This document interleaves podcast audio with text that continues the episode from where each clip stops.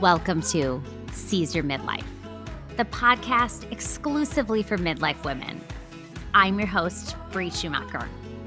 We are going to dive into all the things from health and hormones to beauty and wellness. We'll be asking the question what's my midlife purpose? And what am I going to do with the rest of my life? We'll also be interviewing women who've taken leaps or made U turns in midlife. This conversation is going to be engaging, sometimes educational, a little bit funny, and always real. It is my sincere hope that you find your midlife purpose and lead your most fulfilling life. So join us on this journey to seize your midlife. Let's go.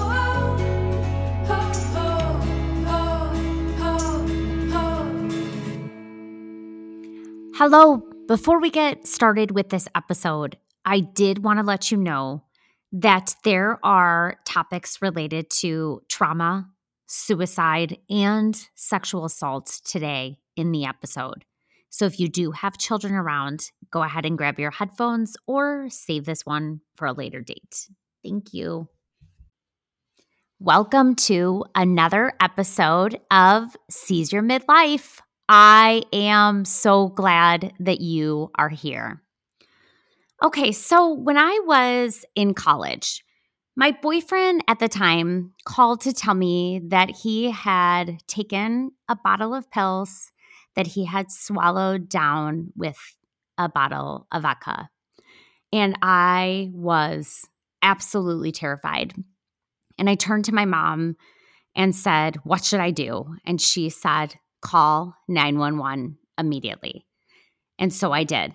And by the time I turned on to his street, it was filled with flashing lights.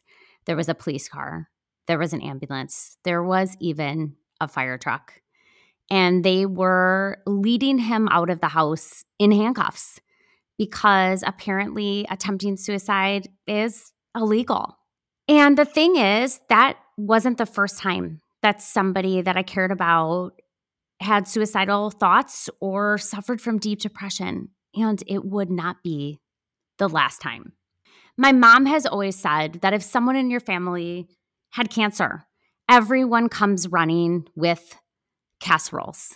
But if someone in your family has mental illness, they go running for the hills. Well, it's National Mental Health Awareness Month, May is.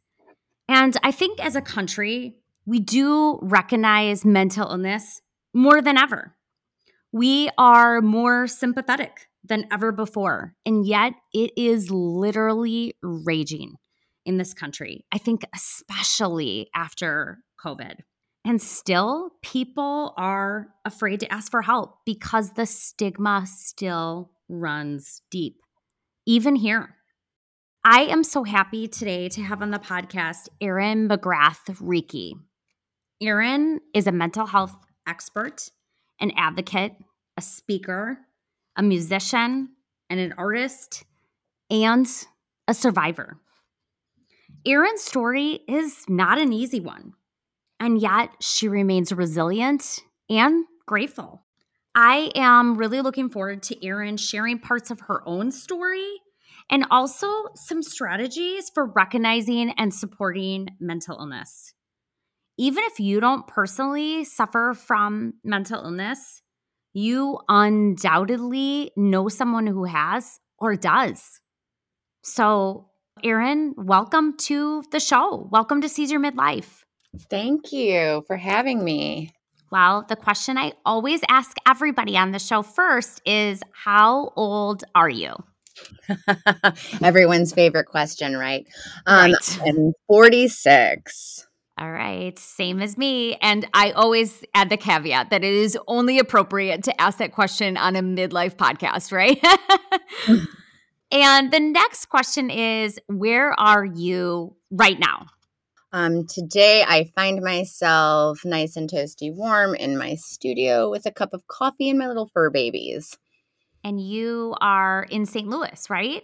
Yes, I am here in St. Louis. Okay. Well, even though you are solidly based in St. Louis and that is your home, you were raised in Illinois, which is where I met you while we were both going to Benet Academy. And those of you who don't know Benet, it is a private um, high school in the suburbs of Chicago. And in the middle of my junior year, I actually left Benet. I moved to Wisconsin from Illinois to Wisconsin. But Erin, you stayed. And you mentioned in our earlier call that something really terrible and frankly that changed the course of your life happened to you that year. Can you talk a little bit about what that was? Um, yeah, I uh, I turned 18 in December of 1993, and by March in 94, I had survived two violent attacks. Um, in both of those situations, the monsters came to me at the darkest of the night, and those violent attacks were sexual assaults. Both occasions, they were individuals that I knew, acquaintances, or someone that I knew more personally. And then in both occasions, there were people around me that could have helped me or could have stopped the assaults. But unfortunately, at that time in the 90s, there wasn't a lot of discussion, awareness. There was a lot of fear and so i was left to battle the circumstance on my own and so with with saying that you know that whole experience the three months of uh, dealing with that independently really really made a mark on on who i am today well i i can't even imagine and i know you said on top of it you didn't really get the support or help you needed after that. And you you told me a little bit about how after this you just without that help, without that support, your behavior turned kind of reckless and you were drinking and smoking and not taking care of yourself the way you should have. But somehow you end up graduating from Benet and you go on to Loyola University in Chicago. And there you meet Paul. And within it sounds like a really short time, you fall fast in love. And less than two years later, you get some really big news. What was that? yeah, uh, pretty shortly after Paul and I meet, find out I'm pregnant.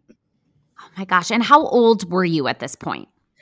At that time, I was 20 years old. Okay. And I mean, you're pregnant, you go on to have your first baby, Mark, and it's just not possible for you to stay at school. So you, you know, you start working full time and you have to even briefly move back in with your parents. And then you find out you're pregnant again, right? Yes. Oh my gosh. And I just can't even imagine, you know, you're pregnant, you have a small baby, you know, how challenging this is. Your your boyfriend at the time is in college, and yet you guys decide you're going to get married at City Hall 10 days after you give birth to your second son, Derek. Is that right? Yeah, it's um it's interesting because a lot of as I look back on all of these things that of course made complete sense at the time, you know, in regards to when you when you touch back on the, you know, the violent crime, the sexual assault and the impulsivity that results from those circumstances. You know, the following the subsequent pregnancies, the impulsive decision to get married. And it all worked out beautifully for me. And I'm really grateful for that. But you can see how, when I mentioned that the assaults really changed the course of everything in my life, because it just set me on this path where I was no longer making choices about my life as many had the opportunity to do. I was reacting to situations because I wasn't necessarily in a position psychologically where I was thinking clearly. Because as you briefly mentioned, you know, I, when the, the assaults first happened, I didn't have the support that many people don't have today. Um, it is becoming more available as the stigma is diminishing to a certain degree today. But not having the tools back then to cope with the emotions, even the immediate attraction to Paul, who I felt was very much a protector, all of that plays into the response of having been traumatized at such an early and pivotal age. And so the subsequent responses that happen for like the next several years in my life are oftentimes very, very easily pinpointed to the trauma. I've just been very lucky to have had this person in my life, Paul, who somehow was willing to go along in this crazy ride with me, you know. Wow. And yeah, I, I appreciate that you just said those things because you know, if you're listening and you have not experienced a deep trauma, especially in childhood or in those formative teen years, you know, you don't realize how much that runs deep into your veins and it impacts kind of the rest of your course of life, especially without hard, intentional work to, you know, care for yourself. And at that time as a teenager, you didn't get that. Mm-hmm. So I totally appreciate that you, you know, you shared that. So it sounds like you and Paul get married New Year's Eve of 97. And at this point, you have two boys, young boys that are only 16 months apart. And if anyone listening is a mom, they just know having basically two babies and you are young, how just impossible the situation is. And so, what happens after that, like with your mental state? So, we were. We were very, very poor. We had no money. I was the only one who was working. You know, I had uh, left school to work full time to make sure that I had health insurance. Paul was staying in school. We kind of, you know, had a plan in terms of he had full funding in terms of his his education.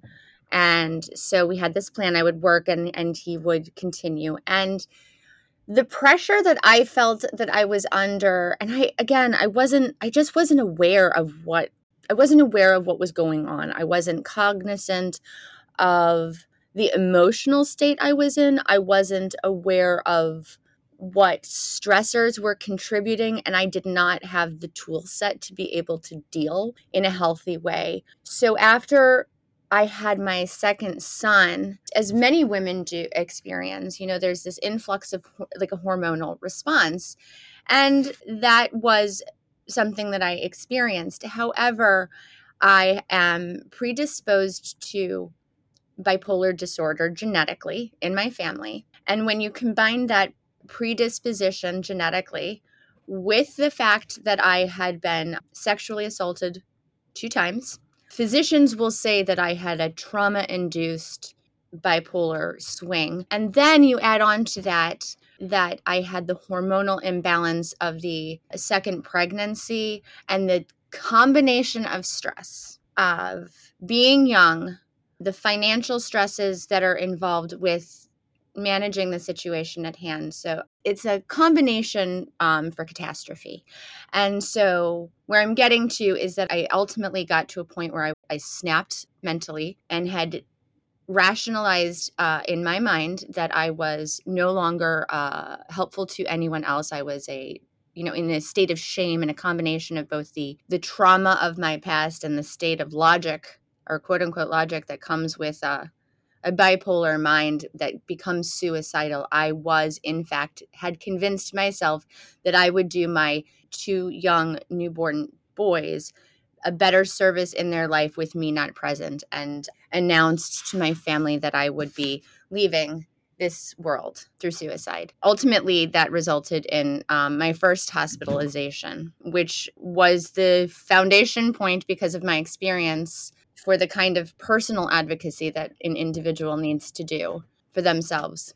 But yes, that was my first experience because of the crash after my son's birth because of the hormones.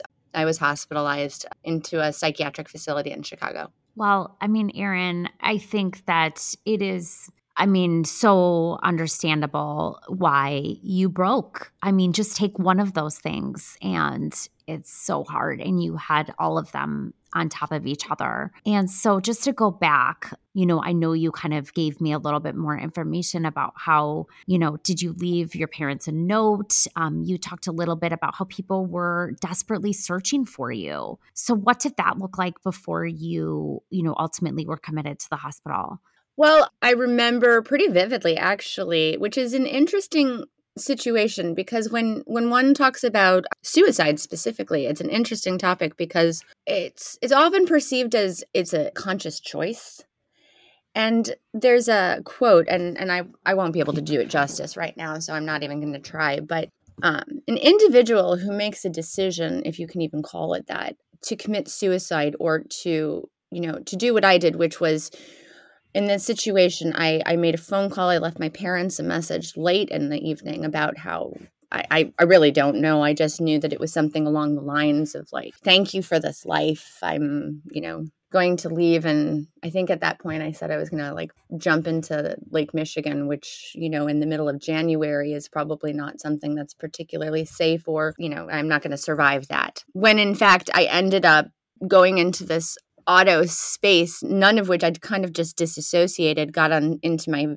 car and just drove. And I have no recollection of anything really until they found me. And I had essentially, I had just gone back to where I grew up, back to where kind of where we first initially met many many years ago and i had an uncle who ended up finding me because i i guess i made a phone call from a a payphone in a denny's which uh, in retrospect was a cry for help you know just to let them all know that i was I guess, still alive and where I was. And then I was picked up, and eventually I did end up in in the hospital. But you know what I was getting to is that that's not a logical person thinking. That's that's a disordered mind thinking, and those aren't choices that people make consciously. Is is kind of where I was getting to. You know, that is the culmination of circumstances that become so overwhelming I like the phrase if an individual is caught in a burning building, they have two choices to be caught by flames or to leap to, you know, an impending death. And neither one is a good choice. Yeah. But you choose the lesser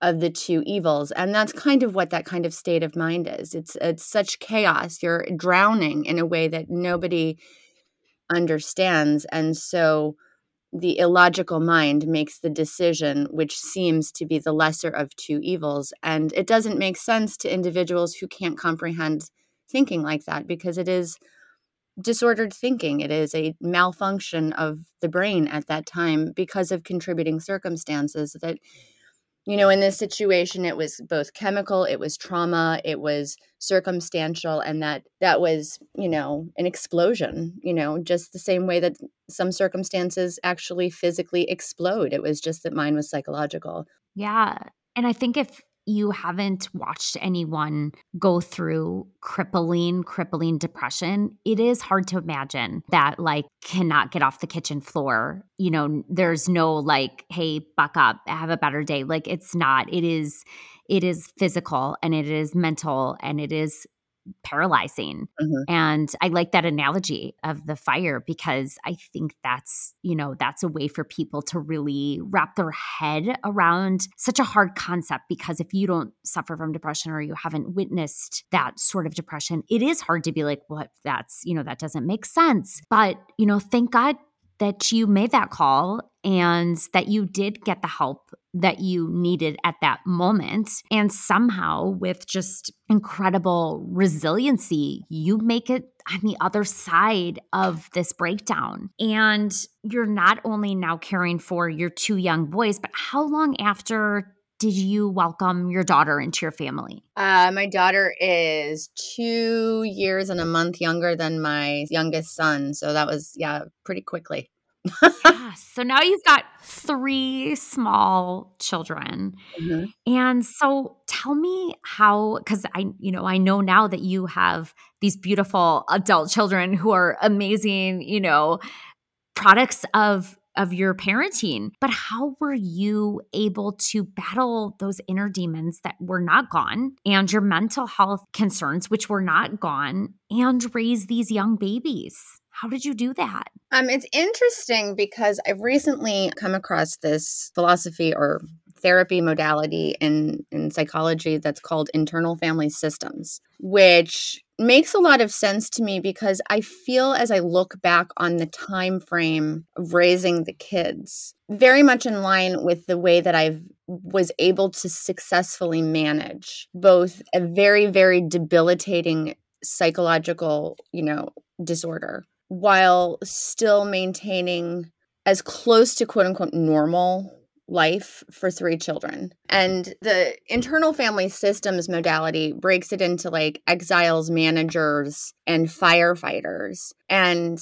that's just to say that like the exiles are this personality it's kind of like these different personalities within you like sub personalities and exiles like hold deep, deep dark within you, like all the pain. So, for example, like the exiles would be holding deep into the darkness and in, in my soul. Like, for example, the pain and the suffering that I experienced as a result of my assault. So, the exiles take that and they hold that and they bury it, right? And that allows me to have these manager personalities that helped manage my life so it could continue. So I take the pain and bury it. And then I have this element of these other sub personalities that go into like hyper overdrive, which was like overly meticulously managing these kids' schedules and making sure that they had like everything. And it, it's almost to the point of dysfunction, you know, because it was like overzealously making sure that everything was clean and everything was controlled because that helped keep order. And then the final part was the firefighters, which is kind of like the part of yourself that helps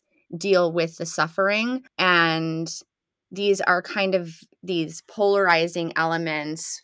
And this is where you'll find situations like binge eating, self harm, suicidal attempts, drug use. And so when I came across this treatment modality, I was like, oh, yeah, this makes sense to me because I've you know as in terms of raising my children in, insofar as my family functioning i took and isolated the pain and put it over here and like dealt with that in a time appropriate thing like when I was in therapy. And then I had these manager parts that would come out and be hyper functional. So, you know, the kids could get to school on time, they did their homework, they did all their practices, you know, all of that stuff was on point. And then the firefighter element of me took over. And that's where it was, you know, really self inflicting, like self punishment in terms of like the guilt and the processing that had never been made like I never made peace with. So that's where you'll find the the suicidal attempts, you know, um and all the the painful self-detrimental things that that come about. So but anyway, that's how I managed, I think. Yeah, and that was a really good explanation. I think that's that's a really like visual explanation and it sounds kind of like compartmentalizing, right? Like you're yeah. there's the part of you that you're kind of burying and then there's the part of you that's like over momming, like you're saying, like you're showing up and you're giving it your all and you're doing your best, but those inner demons, they're still there. They're just now like you said, exiles, like they're buried. And during this time, you know, of raising these three babies, your husband graduates Loyola and gets a job in St. Louis. And you guys make the decision to move to St. Louis because he's from there, his roots are there, his family is there. And it sounds like Paul was really excited to be home and be with his people. But you continued to struggle with your mental health. I mean, you didn't have your own support system there. And it sounds like, you know, you got a psychiatrist which you know you needed and you dedicated a long time to this person and you were not getting the results or the help you needed so your husband helps you find this neuropsych doctor that seems to be a real critical game changer for you. So why do you think that was? Why do you think that that person made that pivotal difference for you? Well, one of the things that I've come across in all these years dealing with psychiatry is the absolute necessity to find physicians who are the thing that I find most important is that you connect with a physician who listens to you because my belief is that doctors are your consultant in your wellness. They are just part of the deal. At the end of the day, you are the individual who is living your life, and they are individuals that you are paying to consult on what they believe with their knowledge is beneficial. And it's been my experience that entirely too many people take whatever their physicians say as, you know, just the be all end all. And no matter how they're feeling, whether that's a medication thing, whether that's a processing thing, and, and that is not limited just to, you know, psychology and psychotherapy. This is across the board. My physician that I was seeing for a number of years prior to I was not improving. She was convinced that I had issues that were not in fact present. There was a disconnect And when we switched to the physician who I've now seen for over 20 years, and this is a, he's a, happens to be one of the best in the country.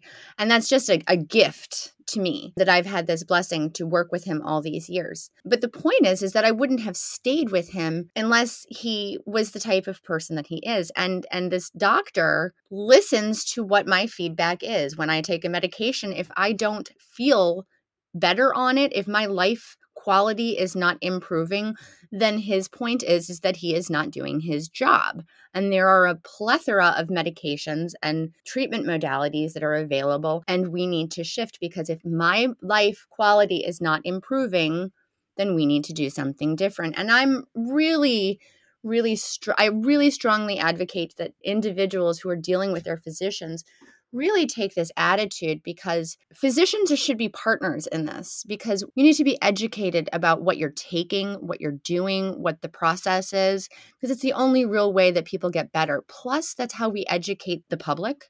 Because if you're going through a process and you're not educated about your own wellness, how are you going to educate your support network or those around you? So yeah, that's really why I think that this particular physician, because he listened, he was a quality physician, not because he's of great stature, which he is in his own right, but it's because of his bedside manner, you know, and that's really what I think was the turning point for me is that he listened to what I had to say. And Erin, I love that you said, like, this is beyond mental health, that it is so important that everyone hears that, you know, women especially are often dismissed or misdiagnosed, not only in the mental health arena, but in the whole medical landscape, really. And, you know, like you said, if you are not getting better, if you do not feel heard, you need to advocate for yourself and look for somebody that hears you, no matter what your health issue is. And I think that's so important. So thank you for sharing that. One of the things that you mentioned to me when we talked was that you had always journaled and you, you know, had always been some type of artist. But it was in St. Louis that you really start to cultivate and craft your professional life as an artist and with your art. And so, you know, you start making your own art and you open up a company called Divine Mora Studio, where you start also marketing the art of others. How was that a pivotal piece in your story and also in your own personal identity?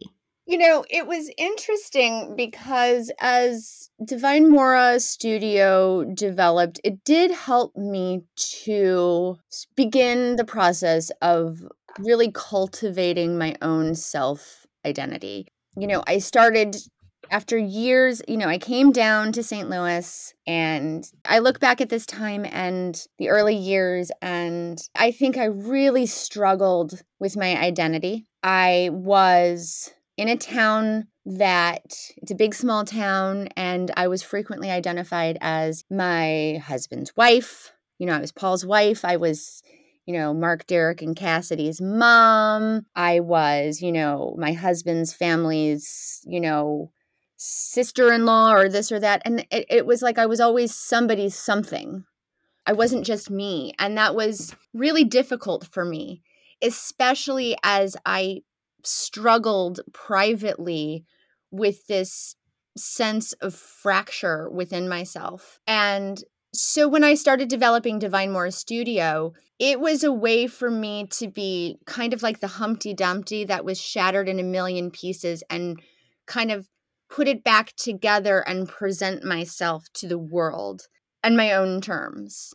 But that being said, it was still a way for me to be myself, but I was still essentially hiding behind a sort of facade because it wasn't Erin McGrath Rieke who was out there, it was Divine Mora's studio. And it was a step towards my true self and my authentic voice because I was moving towards philosophies, taking stands on things that I felt very, very firmly about, whether it was like sexual gender violence, um, mental wellness, things of that nature. But I was really pensive because I was bringing in different entities from the public and I didn't feel comfortable forcing my, you know, social agenda on others so it was Divine Morris Studio was a step towards me finding my true voice, I think. It was hugely impactful and I loved every single second of it. You know, and the framework still exists today in terms of partnership and collaboration in terms with other working artists, but ultimately it was the door that opened for me to find really the path of what I I think I'm really here to do. Well, Erin, I think that everyone listening can really resonate to that being identified as somebody's daughter, mom, friend, sister in law, whatever. And, you know, especially as the years go by, kind of losing our own you know, personal identity. And so I think, you know, kind of what you said about taking a step towards what you were really meant to be doing and what you were put on this earth to do that a lot of us uh, you know especially women in midlife that as their kids leave the house or you know that they you know are shifting kind of their focus that that is such an important thing to hear that reclaiming your own self and taking that first step into stepping into what you were meant to do. So thank you for sharing that. And i was blown away when you told me that in addition to, you know, having three children and being a working artist and marketing other people's art, you and your husband also owned a restaurant in the city, which is crazy to me that you added another thing to your list. Mm-hmm. Um, and then also you start speaking on stages and you're talking about, you know, mental health and surviving sexual assault and you're really becoming an advocate. And you told me something that really stood out to me and that was that you, you know you were speaking so much on surviving sexual assault that you were like, you know, maybe I kind of need to take a step back a little bit from this being my platform because now this is what people are kind of identifying me with and you know recognizing my voice for and so at the same time that you're kind of pondering this you know you talk about how your children are leaving the house you know they're they're moving on to college they're growing up and you and paul are becoming empty nesters. And so you decide you're going to go to Mexico and try to reconnect or you know take a take a moment to reconnect. And what happens on that trip? Yeah it's interesting um when you think that sometimes like there's a destiny for you and you don't have it's ironic because you know you think you have control and then you know there's sometimes a path. Because as you mentioned i did i you know for 10 15 years i was speaking three times a day on trauma and assault and and it was becoming essentially synonymous with you know i was the poster child for sexual assault. And i just i really did think that there was a lot more to me than that. I believed in in other causes as well and i was starting to lose my voice in you know other elements of mental health and that's i wanted to be more than the one incident or well one being several but um more than one one topic so to your point we went to mexico and ironically at our 20 year anniversary trip to this beautiful all inclusive in cancun might have been the first night we were there actually uh, both paul and i had our beverages drugged by staff and we were separated on the property and i was taken to a utility room on the grounds and gang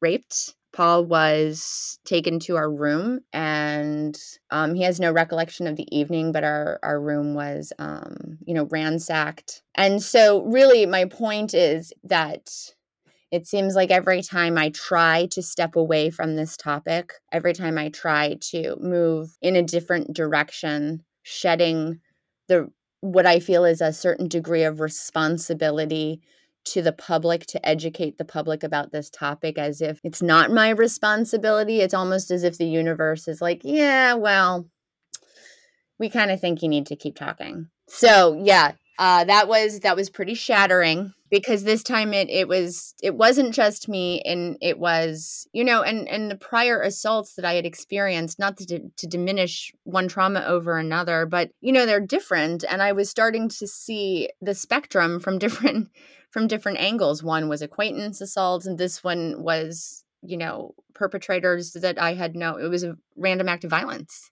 Oh my God, Erin. I mean, I hear this and I I hear what you're saying about the universe saying to you, like, this is still your platform. But I mean, what a brutal way for the universe to send you that message. And yeah.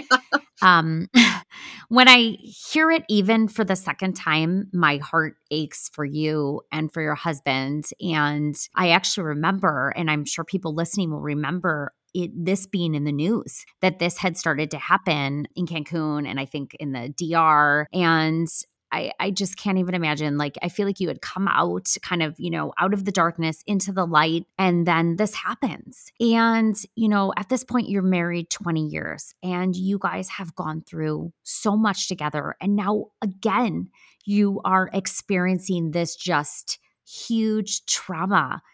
How did your marriage survive that? You know, I wouldn't say that it was it's been an easy one. I say that I, even to this day, in bits and pieces, still process, you know, that trauma because that was, you know, that's a big one. And it's compounded because of my history. I can't speak to the way that, you know, Paul handles it, but together, I think that we know that as we look at our our long history together, I think what we've come to realize is that if we were going to give up on each other, it would have been a long time ago. And that marriage is by no means easy, nor is it a straight line. You know, too. There's no direct path to happiness or joyfulness, and there's no green grass and, and happiness all the time. I mean, it's very much like the moon cycles that I experience. I mean, when things go down, it goes down and it gets dark. And when it peaks into the sunlight or joyfulness, you know, it is as bright and joyful as you can possibly get. And that our marriage is that we are riding those crests together. You know, we're in it in the darkness together and we're in it at the high points together. And that doesn't mean that it's easy or that we see eye to eye all the time. And, you know, over the years, we've been working on fundamental things, which I, you know, speak on all the time. Everything is about communication everything is about understanding the other person's point of view because you know not everything is the way we want to see it and i think that the more we both paul and i continue to try to understand what the other person is going through and it hasn't always been like that you know i can't tell you how many times i've wanted to be like forget this this is too hard this is just too hard it would just be easier if i had to deal with all the decisions on my own and i'm the executive decision maker but then I would have been truly alone in all of this. And and that's nothing that I've ever wanted. And, you know, who knew that I was going to meet my life partner, you know, at at 18. I just I never could have foreseen that and that he would be willing to go through the trenches with me. But that's all about, you know, the willingness to be in the fight together no matter what comes at you. Erin, your words and the way that you describe marriage, I think are so just brilliant because no matter if you faced a trauma or not, those crests that you're talking about are such a part of a long time marriage. And I think something that people don't talk about is that you do go through these valleys of hardship in your marriage, but you're in it together and you ride the wave. And then here you come up, you know, on the other side, and that it continues that way. And that the way that you get through it is by holding steadfast together, even in those times that are brutally hard. And so I think that that is just really important for people to hear. You know, there's these lows and then there are these bright, joyful highs, like you said. And no matter where your marriage is, it's never going to be all hearts and rainbows. You know, like you said, it is a journey and it is work and it is a everyday commitment. And so it's just really beautiful to see, you know, your marriage and your three, you know, grown kids now through all of this, through all of these hardships. And Fast forward to present day, you have a new company and you are still an advocate and a really critical voice in the fight for sexual survivors and for mental illness. And will you just tell people where to find your company and your advocacy and your art? Um, yes. Yeah, so I have a website I'm actually really confusing to find because I went through this whole period where I was like no, I want to be so authentically me. So I ca- caused this big confusion online. But currently, my my website is justeproductions.org, and within my website, it breaks down both a page of awareness. There's a whole link on awareness. So each month, it addresses um, throughout the year different campaigns to educate. Uh, generally, it's all mental health, uh, which will include everything from suicide prevention education, chemical dependency, gender based violence, all of those things. Anything that would be remotely considered mental health. Those are months dedicated to each advocacy campaign. I also have visual art and things that are listed. My work is dedicated to visually raising awareness using the medium of 2D and 3D art to interact with the public and facilitate education and awareness to these topics. And all of that information can also be accessed through my social media platforms, both on Instagram and Facebook. And those are both Just E Productions. Okay, thank you. And, you know, I had mentioned to you when we talked that I had heard something recently that, you know, kids right now are suffering from depression, anxiety in ways that we've never seen before. Something like one in every three young girls is experiencing anxiety. And I know I interviewed a while ago a woman who runs a hemp farm and has CBD products. And she said she never expected that one of her biggest customers would be mothers of children suffering from these things, desperate for help. And so I was just hoping that you could kind of tell people what are some signs to look for when you realize that this has gone, you know, anxiety has gone beyond worry and that depression has gone beyond, you know, maybe just being in a funk. Can you tell people what to look for in, you know, that maybe their children or other people that they love? Absolutely. I think the biggest thing that we want to watch in circumstances like these, especially in the day of, you know, the social media craze, is the difference between situational and clinical. But first, we want to have our eyes open to things like when individuals are excessively worrying or are excessively fearful, when individuals are excessively sad or low when it doesn't connect to something that would be situationally understandable you know like a death or a loss of a job or something like that and when the time frame becomes you know considerably long. Other signs are items like you know confusion in thinking or lack of ability in concentrating extreme mood changes mood disorders specifically are noticeable. And this is particularly difficult in adolescence in the identification of mood disorders because of their hormones. But you do want to keep an eye on because this is the first sign of symptoms like bipolar disorder or even borderline personality disorder, which is a behavioral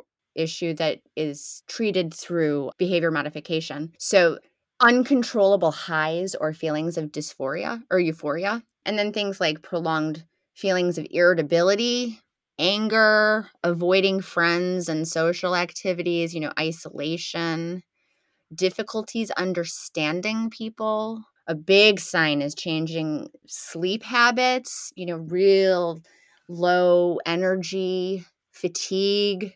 Another one is eating habits and and and when you get into mood things and psychological things it's going to be these extremes and people have a difficult time understanding the description where it's going to be like these very vast descriptions like it's either increased hunger or total lack of appetite.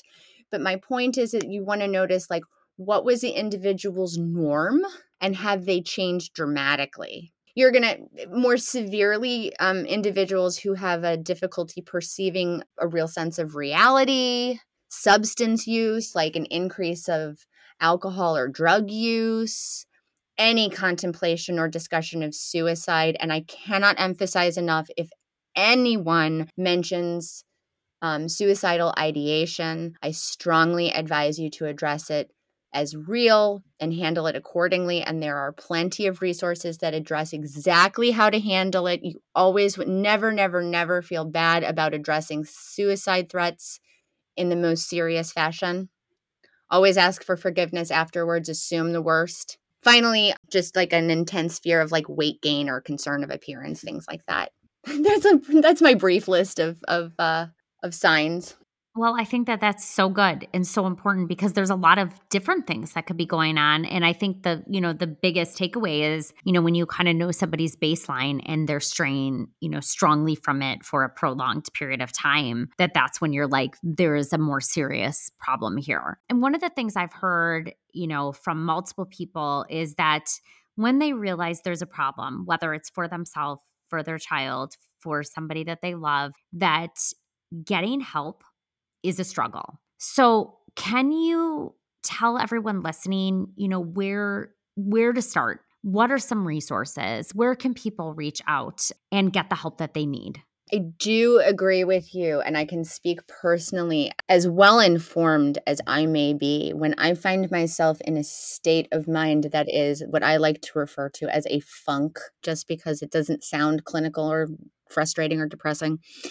It is very difficult with all the knowledge that I have to facilitate my own help. And that is a mm-hmm. very real thing. If you find someone that you care about who is struggling, I really emphasize to not be afraid to reach out and to learn all that you can about mental health. That's the first thing. The more we know, the better we are able to be a support network. There are lots of different avenues. The computer is your best friend, Google is our friend here. Health insurance that's a number one place to look if the individual or yourself has insurance, whether that be private, Medicare, what have you. There will be a behavioral health line listed on the back of your card that will give specific lists of physicians, hospitals, and clinics that they specifically cover. And the behavioral health line on the back of your private insurance card will walk you through those procedures. If that's not available to you or that's not your first line, you can always go to your primary care doctor. You can contact your state or county mental health authority. My absolute hands down favorite national group is NAMI. NAMI stands for National Alliance for the Mentally Ill. They are available online, via phone, they might have a text, I'm not quite sure. Via NAMI, you can contact the local office, the national office, and they have the ability to direct you to all sorts of resources, whether they're groups available that are free, whether they are physicians in your area. I mean, they're a plethora of information. Every single individual I have ever had the privilege of working with has been more than helpful and kind and understanding. I cannot say enough positive things about NAMI. Well, thank you. I think those are really like two super tangible resources and I appreciate that because I do think sometimes people feel helpless is probably the number one emotion that people feel when they love someone who is suffering. So, thank you for those resources. Now, on the flip side of that, you know, I know you talked about at the time when you were a teenager that you did not get the support that you needed. If someone is listening and they love someone that has suffered from a trauma that is suffering from mental illness or depression or anxiety, how do you recommend that they support that person in the best way possible? You know, the biggest thing that I recommend to individuals who are not themselves dealing with it, but are, you know, engaging with a loved one or a friend or something is number one, don't talk, just listen. My experience has led me to see that outside people are are uncomfortable. They are again, the reason I mentioned like, you know, Google is our friend. We need to educate ourselves and and these topics have been hidden and shrouded in secrecy and shame for so long and wrongfully so. You know, people do not become mentally ill by choice. They're born with these things. People do not become sexually assaulted because they made a choice. They were the victims of a crime. No more than someone gets physically beat up in, you know, like when they get jumped on a park or they're like you know, or on the streets. It, they're acts of violence. And so we need to treat them as such. You touched upon it at the beginning about like if if someone has an illness some people want to bring them a casserole but when you talk about mental health they they run the other way and that's not because people don't care it's because they are uncomfortable and they don't know what to say my point is that you don't need to really say anything you need to be available to be supportive and that's not a hard role to fill i think that most people who are dealing with trauma just want to be believed understood they want someone in the trenches with them. They're not looking for advice or for someone to fix everything. They just are looking for support. Unsolicited advice is not something that makes us feel better. It tends to make individuals who are dealing with the things feel bad. Ask how you can help, what you can do to help instead of offering. Educate yourself on on what things you can do independently, but oftentimes we put individuals who are struggling in charge of everything as if the individuals themselves need to make those the others meaning the quote unquote normals normies as as they're fondly referred to comfortable and that's a lot of pressure on someone who's struggling with trauma or a mood disorder or a state of mind that they're struggling with because on top of processing all that you know we've been dealt we're now responsible for handling the emotional discomfort of others who don't know how to talk to us. So, my best suggestion is to, you know, believe, support, you know, unconditional support, and just ask how you can help. Yeah, those are such good tips. And I think really important to hear because I agree. I think that discomfort, kind of misunderstanding or not understanding, not having the knowledge, you know, is what prevents people from stepping closer to the person suffering instead of stepping away. And I mean, I sincerely hope that as, you know, women like you, people like you that are out educating continue to grow, that as a society, we start really recognizing mental illness as a disease that it is, and that it's not something taboo or that people are afraid to talk about or be in the same room with. Erin, I know as I listen to your journey, you know, when we talked a few weeks ago and then again today that your story is so much of resilience and frankly of bravery. You found light in the absolute darkness and found a willingness to survive in the face of horrible trauma. And I saw on your, I think it was your Instagram, a painting that you had posted, and you titled it Difficult Roads Often Lead to beautiful destinations. And I screenshotted that image because it resonated to me so much about your story. And I think it's a beautiful message for everyone listening, no matter what difficult path they may have been on or are on now. And so I just want to say thank you to you for being on the show and for telling your story, for being vulnerable and giving such tangible and tactical advice for people listening to walk away with.